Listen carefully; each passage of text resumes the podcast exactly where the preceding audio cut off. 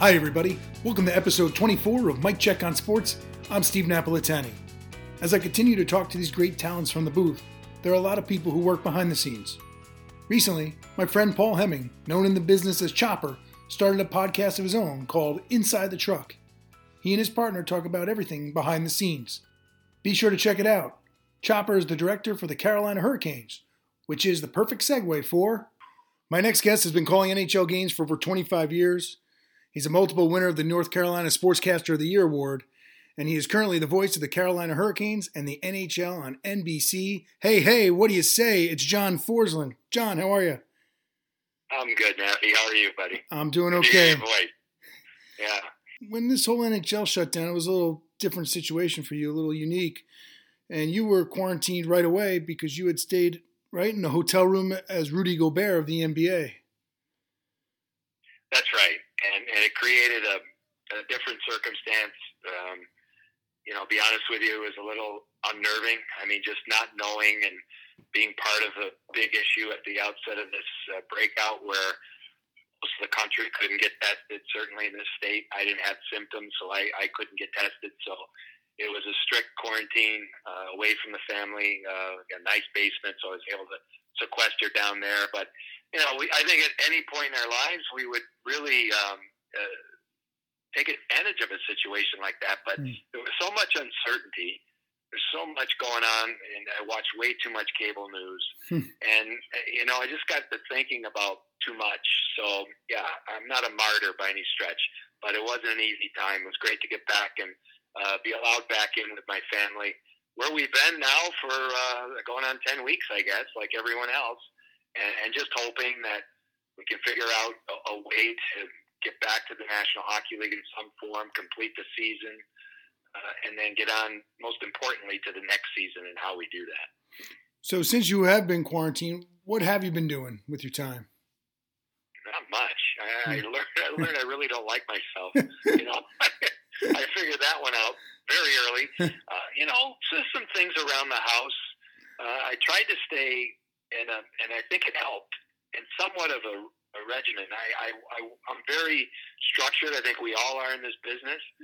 Your life is kind of dictated by an itinerary, by a schedule, by a body clock. Mm-hmm. And when that goes away, it's like disarray. You feel weird, and that's how I felt. So I figured out, I heard some people talking about this, that a way to stay kind of mentally sharp is to establish your own personal schedule.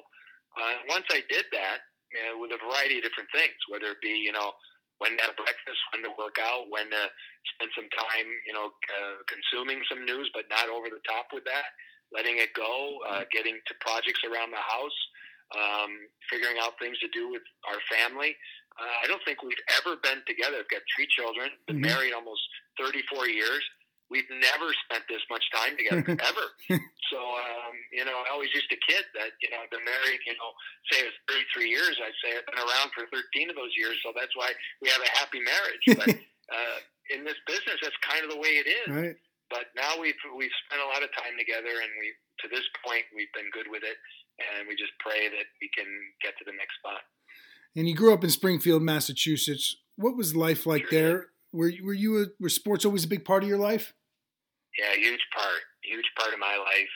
Every sport, every season, no different than so many kids that grew up in New England, the Northeast, where you live in your neighborhood, you play in your neighborhood, you figure out teams in your neighborhood before you get to high school.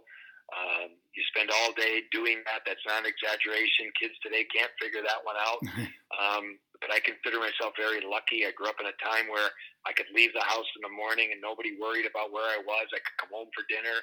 As long as I was on time, I got a chance to eat. But growing up in those years, the light went on for me very early that I might want to do what I'm doing today. So I consider myself very lucky. I think I was 8 or 9 years old when I figured out, what I would really like to do, what I do, be a play-by-play person in the National Hockey League. I would really like to do that someday. I had no idea how. And so anyway, that's when it was forged. And I look back at those days and fondly with my parents and the roles they had in that, and my dad especially, a lot of things he was able to help me with, and even to the point where through my formative years as a teenager, this hobby that I used to have, he was my color guy. We did games together off the television. And I grew up in Western Massachusetts, and the Bruins were so hot then with Channel 38 that every game was televised. And we lived in an area where with a parabolic antenna and a booster we got at Sears, my dad was able to go up almost nightly and position this thing, and in the summer position it to see the Red Sox. And anyway, that was kind of our lives, and boy, those are great years. So since you knew at a young age, who were some of your broadcasting influences? Well, Fred Cusick, who did the Bruins for over 40 years, was a prime influencer. And I use that word because I think, and I tell young broadcasters this today, be careful not to emulate people, because those people are already there and have already established a brand for themselves. So there's so many great announcers, especially in those golden years for me in the 70s growing up, before cable television, where you were exposed to local people like Fred, and then on a national basis, Kurt Gowdy and Keith Jackson. Pat Summerall I absolutely loved, and that was as I got older and in college and beyond, where Pat was doing the NFL on Fox. He and John Madden were such a great tandem, but I enjoyed Pat's versatility. He was able to get to other sports, do them well. He was also a guy who was very concise and punctuated moments, and I didn't think he was caught up in himself, so I kind of liked that. So he was influenced that way, but so many people were. A young Marv Albert, I mean, he wrote a book way back when he was the Knicks voice, the Rangers voice, strictly, and read the book cover to cover. So that was those were all a part of the inspiration. Is probably a good word, and also influence. And I think that helps you kind of forge who you want to be. And then you end up going to Springfield College. Did you always want to stay close to home? No, I looked at various schools. It's funny. My guidance counselor in high school, I went to her my junior year, and I told her exactly what I wanted to do. And of course, she had well intentions, but she said, let's look at a backup plan, because I don't know how to help you that way. Now, remember, I graduated high school in 1979. So ESPN was founded in 1979 and on very few cable systems. So we were living with 4 or 5 channels, networks. There wasn't a lot of opportunity. I suppose, she said, one school that's strong in this appears to be Syracuse. I looked at it. I looked at a variety of different places too, but she was steering me toward my love of sports, but in education. And maybe I wanted to be a high school PE teacher and a coach, and baseball was a big part of my athletic background. And, so I looked at different places. Springfield was, 5 miles from my house. I lived on campus all 4 years, but I got an opportunity to go there, and it was a great school. And it's actually where I took the elective in broadcasting, one course, and a news director from the NBC station in Springfield. He was the teacher, and he's the one that told me, you've got something here. If you ever get a chance, go for it. And he also asked me if I wanted to leave school and become an anchor at one of their sister stations, in the Midwest. Yeah, he said, you could go into this, and, you probably pick up some classes at another school part-time, but work for us. But I didn't do it. I wanted to get through my senior year, and went to graduate school at Adelphi in Garden City, and, for sports management, which was just becoming a field too. So it's kind of a roundabout part of it also. And a lot of people in the communication business, they don't get their masters. What made you do that instead of jumping right into it? Well, I knew I wanted to work in sports. Right. I didn't know what I wanted to do. And I also met a guy by the name of Gary Barrett, who was on the athletic department, or with the athletic department at Adelphi. He was also tennis coach, I believe, if I recall it right. Anyway, he offered me a teaching fellowship at a boarding school called St. Paul's in Garden City. And I could teach there and coach, and I go to school nights at Adelphi, and I had my tuition waiver and all that kind of thing. So I did it. my parents told me that was, you know, that was it. If you're going to go to grad school, figure out a way to do it yourself. So I had to. So I did. And then at the tail end of that program, I had to do an internship. And I applied for a variety of different internships around the country. And the one that happened to fall in my lap was this opportunity with the Springfield Indians in the American Hockey League, which is obviously back to my hometown again. Mm-hmm. I didn't think I was going to land there, but I did. And it was a guy named Peter Cooney, who owned the team, who asked me in an interview before he took me on as an intern, do you have any broadcast experience? Mm. And I said, yeah, as a matter of fact, I do. And in my mind, I did. Because they're snappy. I did so many games growing up. Mm. I felt I had a resume. But he never asked me, you know, who did you work for? Do you have a tape or anything? He just gave me a chance to work with the guy they had, who was their play-by-play guy, who was green also in his first year. And I did the games together, and that guy moved on to another job, and I got the job, and I stayed there for 7 years and did my thing. I was also a PR guy, group sales, and all the things you do in the American League as a part of a four-person front office. Mm-hmm. And the next thing I know, ended up in Hartford in 1991, and that's been it. So you mentioned a variety of different roles. You mentioned 7 years. Did the frustration start to mount at all that you were there for so long, or were you just kind of going with the flow, enjoying what you're doing and seeing what happens? No, I was really frustrated. Yeah. And I applied for the San Jose job, didn't get it. Dan Rusinowski is still there, was a colleague of mine or a peer of mine in the American League. He was in New Haven. He got the job, and good for him. He's done a great job with it. Applied for other radio jobs in the NHL. One that comes to mind was with the Devils. Lou Lamarillo still running the Devils. Dale Arnold was the play-by-play guy, left for the New England Patriots at the time. Mm. Larry Brooks was the VP of Media Relations. Mm-hmm. Dale kind of recommended me because he knew me from the American League for the position. They went to Chris Moore. He was then the voice of the University of Wisconsin, so I didn't get that. Struck out a couple other opportunities. Barry Landers and Jigs McDonald both were Islander guys at the time. We were affiliated with the Islanders. They were great to me. They gave me opportunities.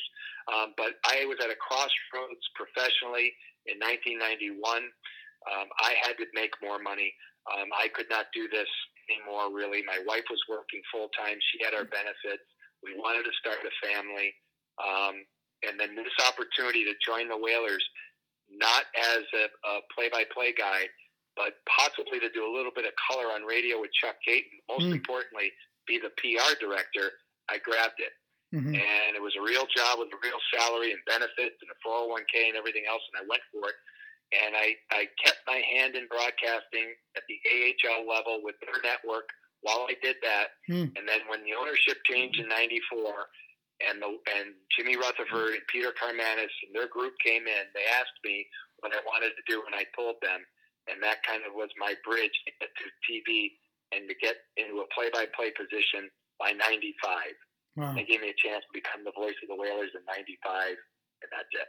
Did they ask you for any I guess they knew that you were doing other stuff, but did they ask for any tapes? Or, you know, it's not often a PR. Yeah, well, yes. They saw my work, and what ended up happening was Sports Channel had the contract. Rick Peckham and Jerry Cheevers worked for Sports Channel, not for the team. Team had an over-the-air package with WTNH at the time, Channel 8, New Haven, ABC, and it was the 94-95 season. I was supposed to do 20 games over the air. They were going to do the cable package, and what ended up happening was the lockout, the first real lockout comes into play.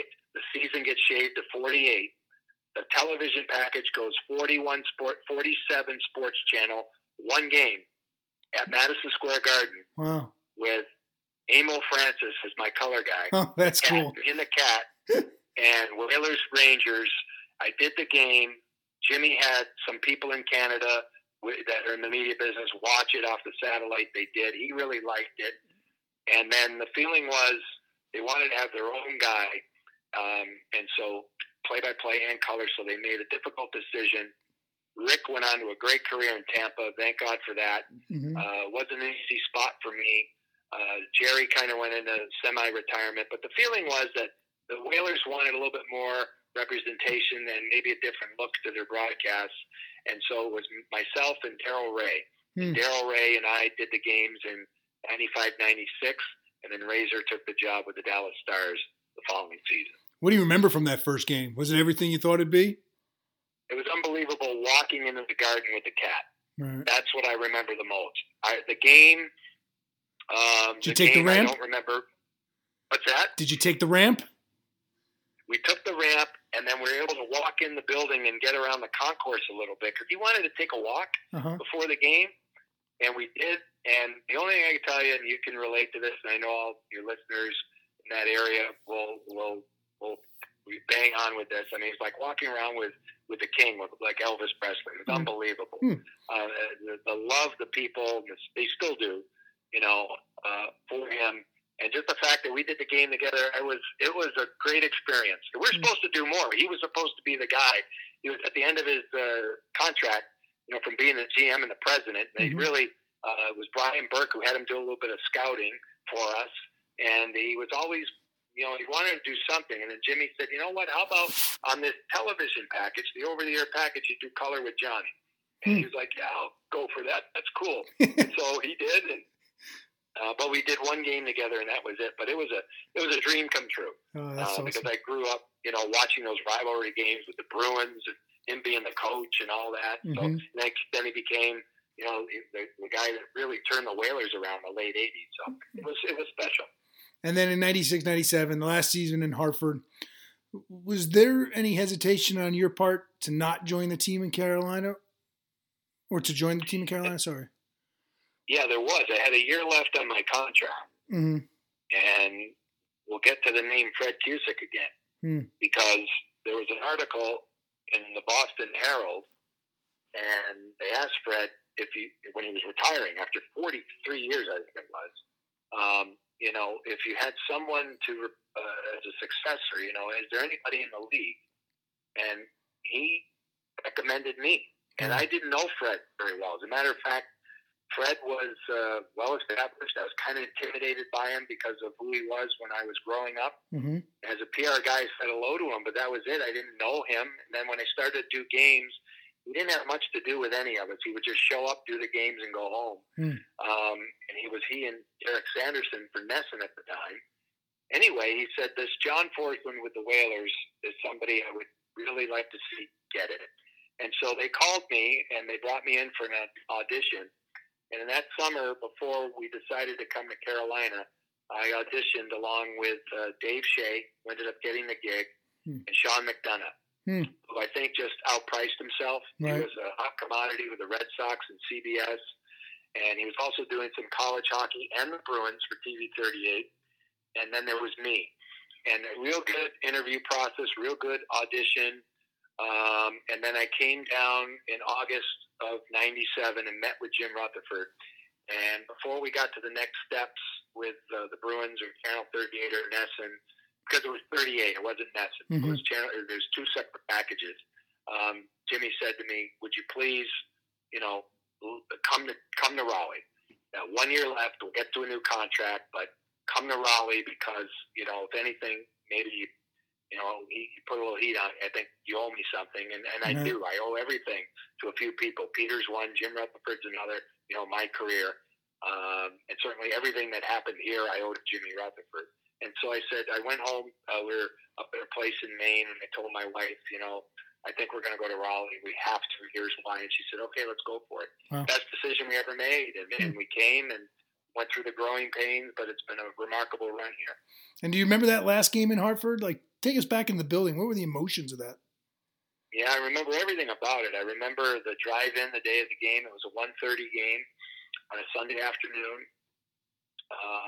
It was kind of partly cloudy, and this is not an exaggeration. As I approached the city off I-91 coming south, I was living in Springfield at the time. I could see a dark cloud, believe it or not, over the Sheraton Hotel, over the Hartford Civic Center. I remember that distinctly. And then, going in and then recognizing all the faces. I still see the security guards, the arena workers, concessions people.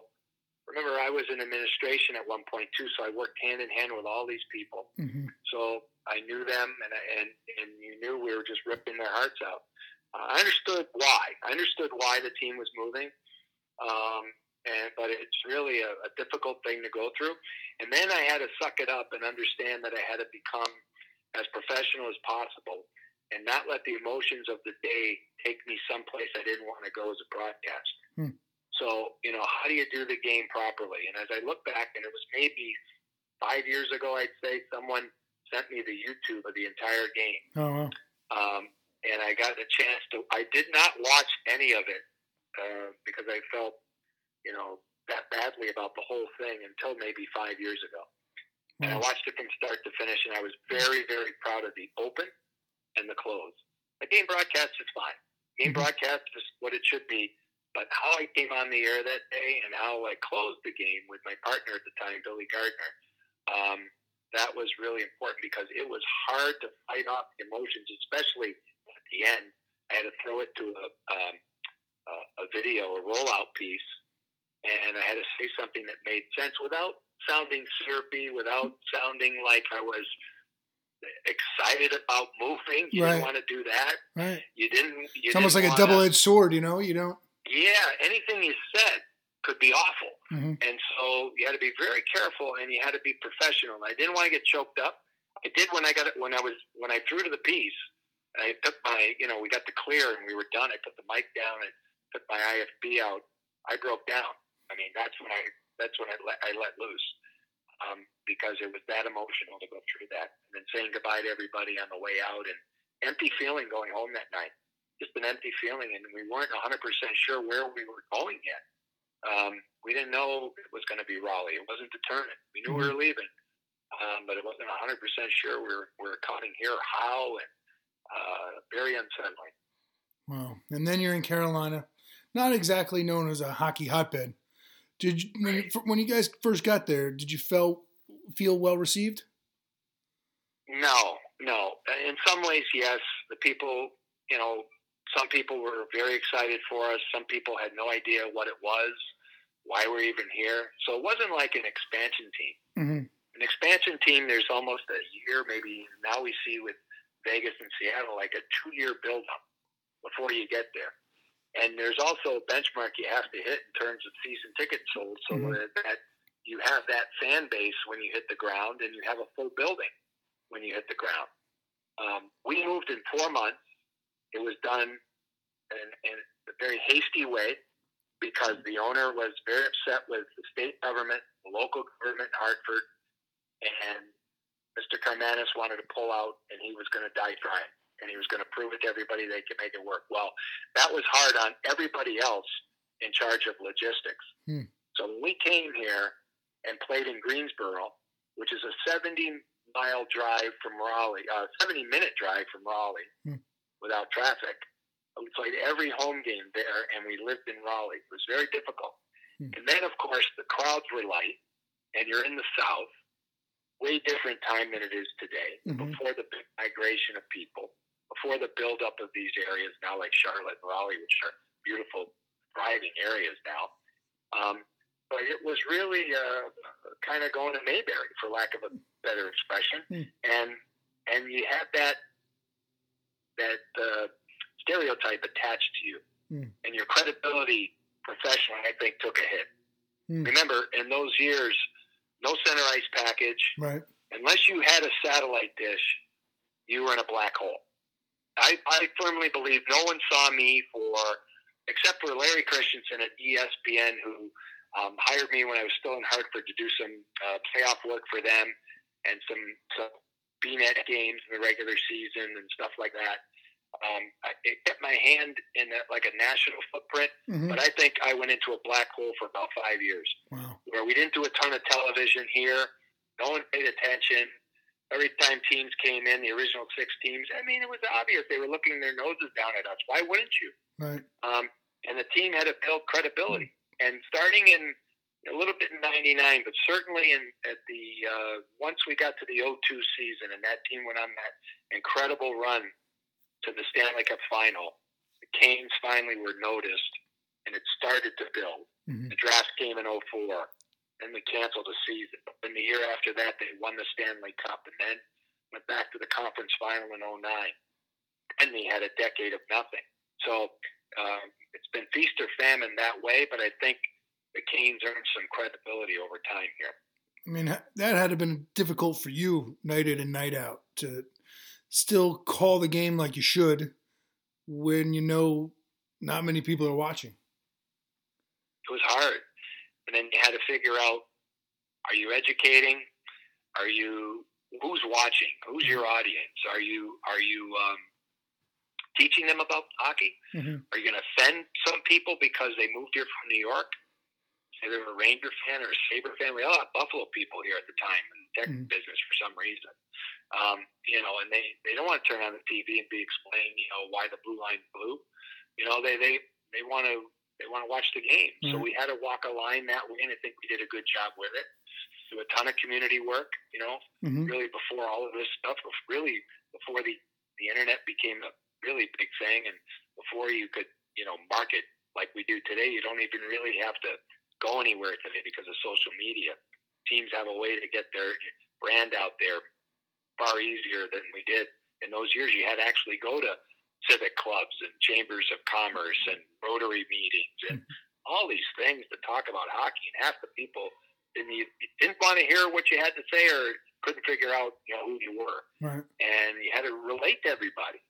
And then we found over time that some of our greatest fans were not the transplants, were not the people that knew about hockey before they got here, but the people who were turned on by it. And to this day, some of our great season ticket holders are people that grew up here and didn't know anything about the NHL until the Canes came, and then they were able to see the game in person, right. and they love it, and they're knowledgeable now. So that's been very rewarding to be part of that.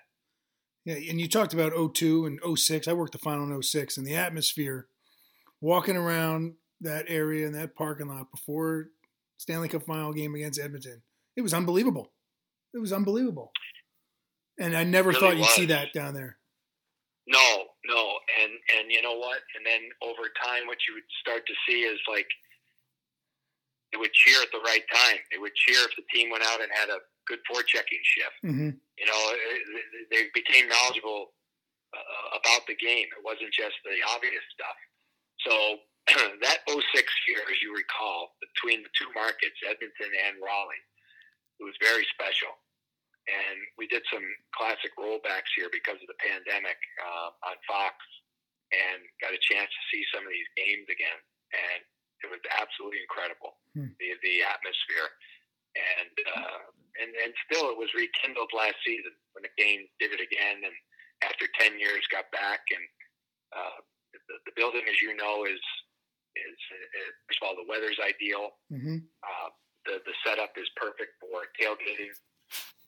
So you have that football mentality with the fans. They love tailgating, and they just turned it right into a hockey part of the hockey fabric here.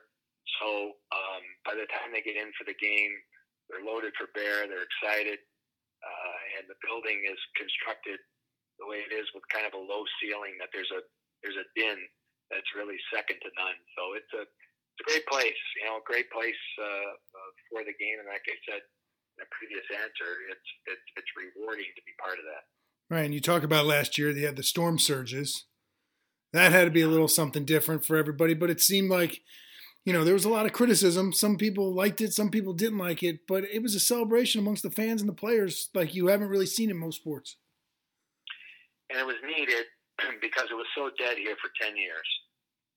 And, I would challenge any market.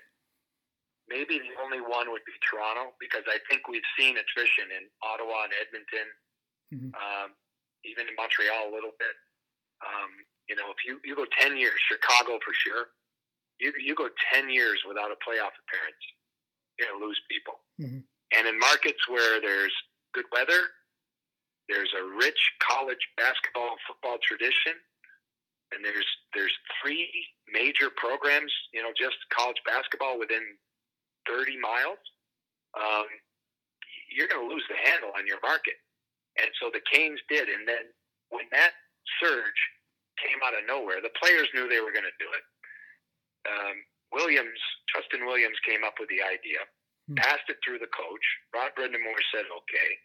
took it up the flagpole, and the new owner, who's a Maverick guy, was all for it. And it was after a wild win against the Rangers, the third game of the season, season before last, that they did it for the first time. And I remember the first surge, and I said live, because I didn't know it was coming, that this will tell you something about this group. And so that is all it really was. And then it wasn't to show up the other side. It was really about them and then their connection to the fans, and the fans bought in, which they would in most markets, I think. Mm-hmm. Even I think the pundits in conventional markets for hockey, or media people who are traditionalists, have taken offense to it. I understand why. I respect it. I've been in this business for over 30 years. I get it. I'm a very good friend of Don Cherry's, and at the time when he really took it to task, I said, I don't disrespect Grapes at all for what he said, but I'm here and I know what this is about, and it depends on how you want to look at life, and I try to look at it to have the most fun possible. Absolutely. So this is a good thing because we're all smiling. So we can't take it too seriously. And then it took on a whole different life of its own with the jerks. Oh, yeah. And the Evander Holyfield and the basketball one and all these different themes the guys came up with. Now, adding the lighting and the images on the ice, it's become really staged now. But it's in its rawest form, it was just the players figuring out what they're going to do if they won the game. Right. And in the fans, just loving every second of it. And then we did it in the first season. We didn't want. They asked me if I wanted to know ahead of time, and I said, no, I want to be surprised. So Tripp and I, every storm surge, have been taken by surprise. We have no idea what's coming next. In some situations now in the second year, our producer, Jimmy Malia, knows, because there's cameras that have to be in the right spot, right.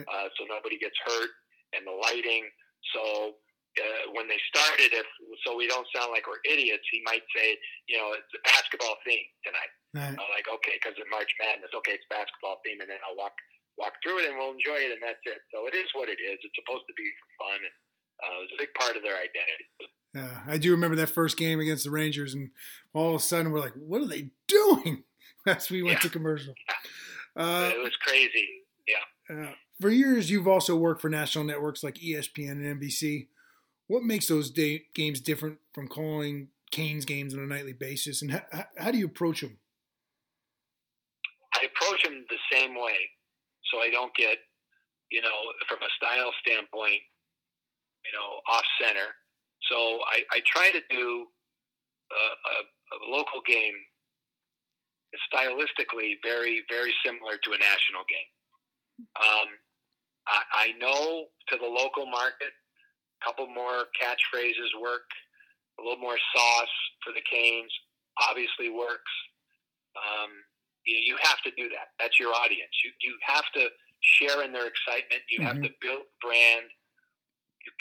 I'm a firm believer in fairness, as objective, I hope, as possible on a local broadcast, without demoralizing the other side, without being an over-the-top homer. I'm not that. Never have been. Don't want to be. And so that's how.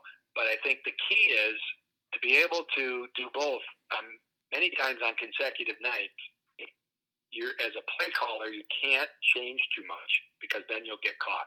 And so when I do go to a national game, my energy isn't fabricated. I get excited on any play around the net, because I remember the great Dan Kelly. You talk about people that influence you.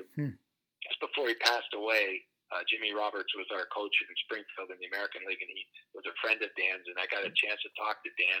And Dan told me, never sell a goal down no matter what. Never sell a save down no matter what, even if it's the other side, because that's a great moment.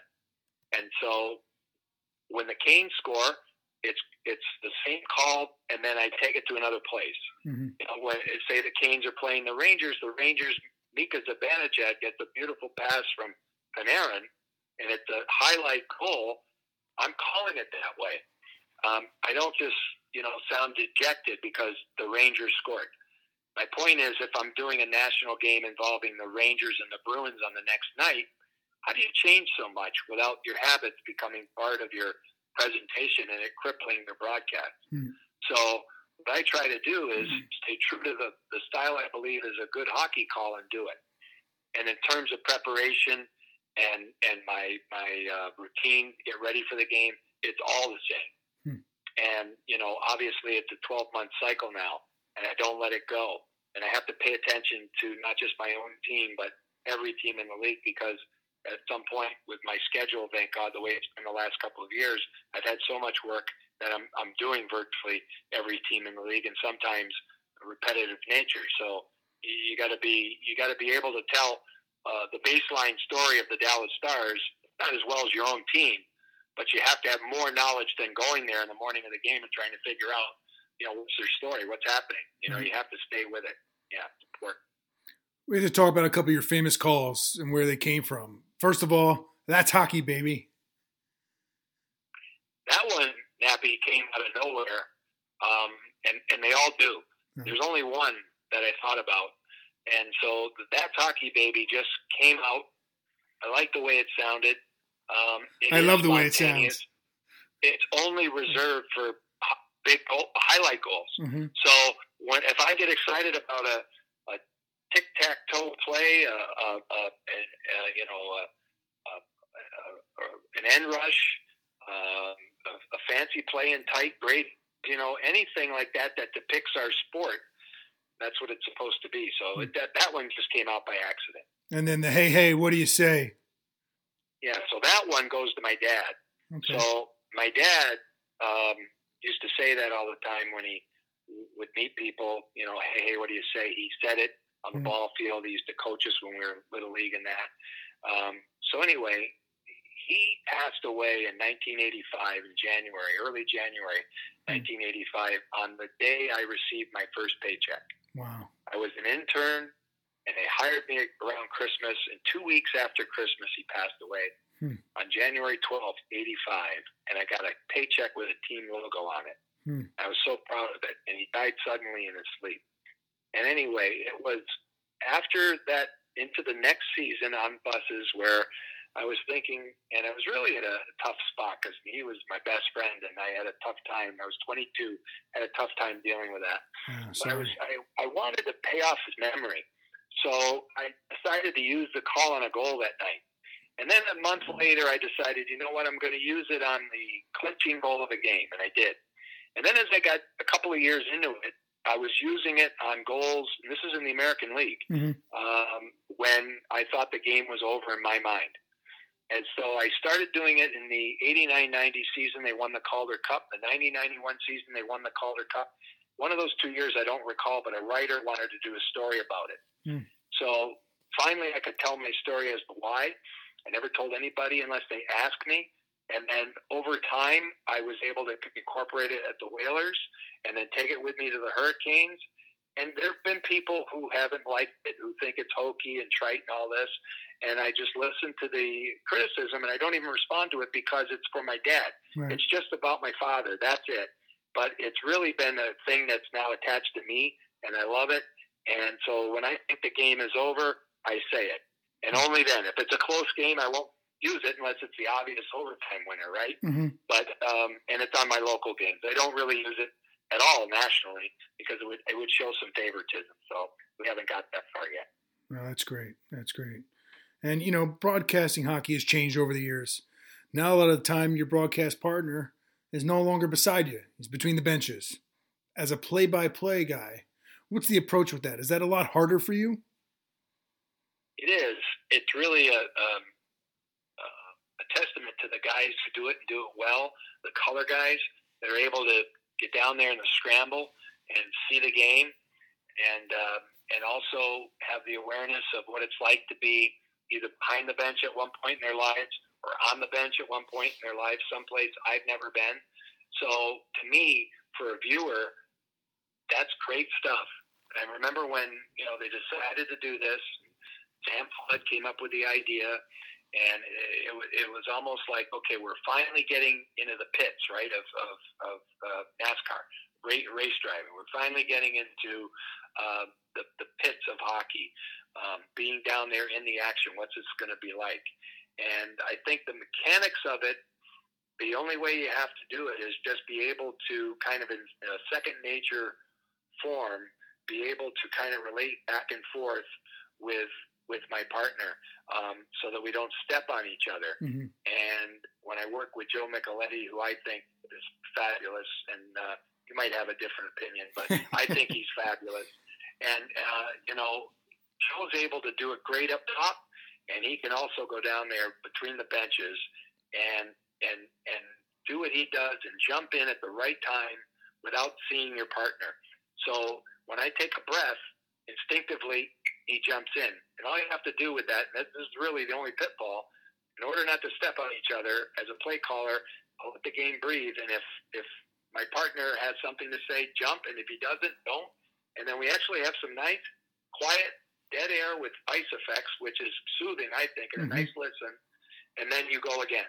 And so that's the only thing. You just don't want to step on each other and keep apologizing. I'm sorry, John. Sorry, Joe. You don't want to get through a whole broadcast of listening to that. And the way Kenny does it, Doc, hopefully I'm in that group, and all the guys that are, you know, in that area, Pierre McGuire, Joe, and Brian Boucher has really come a long way with it. It's an art form. It really is. But I hope it works for the people at home. That's the objective, that they're getting a feel for what it's like to be in the game. And that's the only way to do it. And you were once again named North Carolina Sportscaster of the Year. What do those honors mean to you? Well, any honor that's put on by a peer group is important in any type of work, and that's what this one is all about. So the members vote, and you know, to get that distinction, the first year was unbelievable. And then I didn't expect it the second year, and that was even more humbling. So that's what it's all about. I mean, it's when people do what you do in different forms, but appreciate your work and want to give you that type of an honor. It means more than anything that can come your way. So that's what it means. And there's a rich history here, too. So there's another facet to this. It's being a hockey announcer in North Carolina.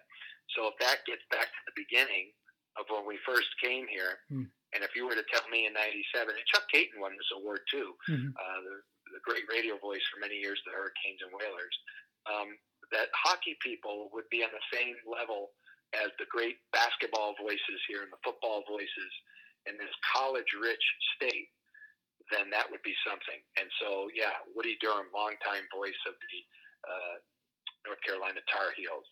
Bob Harris, the longtime voice of the Duke Blue Devils.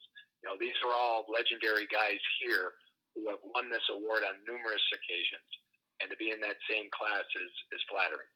When you look back, do you have a favorite game or a call that you've done? Oh, boy.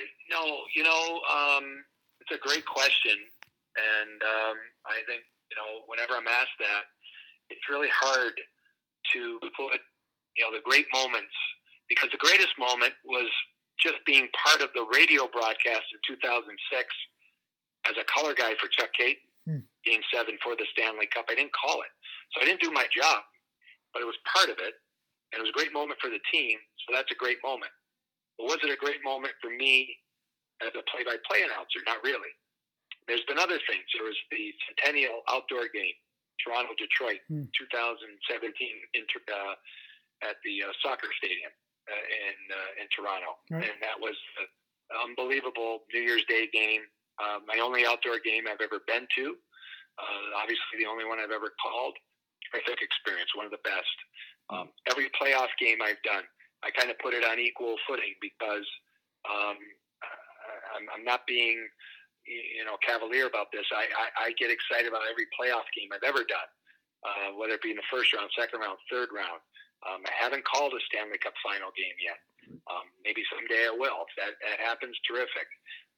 The David Ayers game this year, the emergency backup goalie, that was something totally different.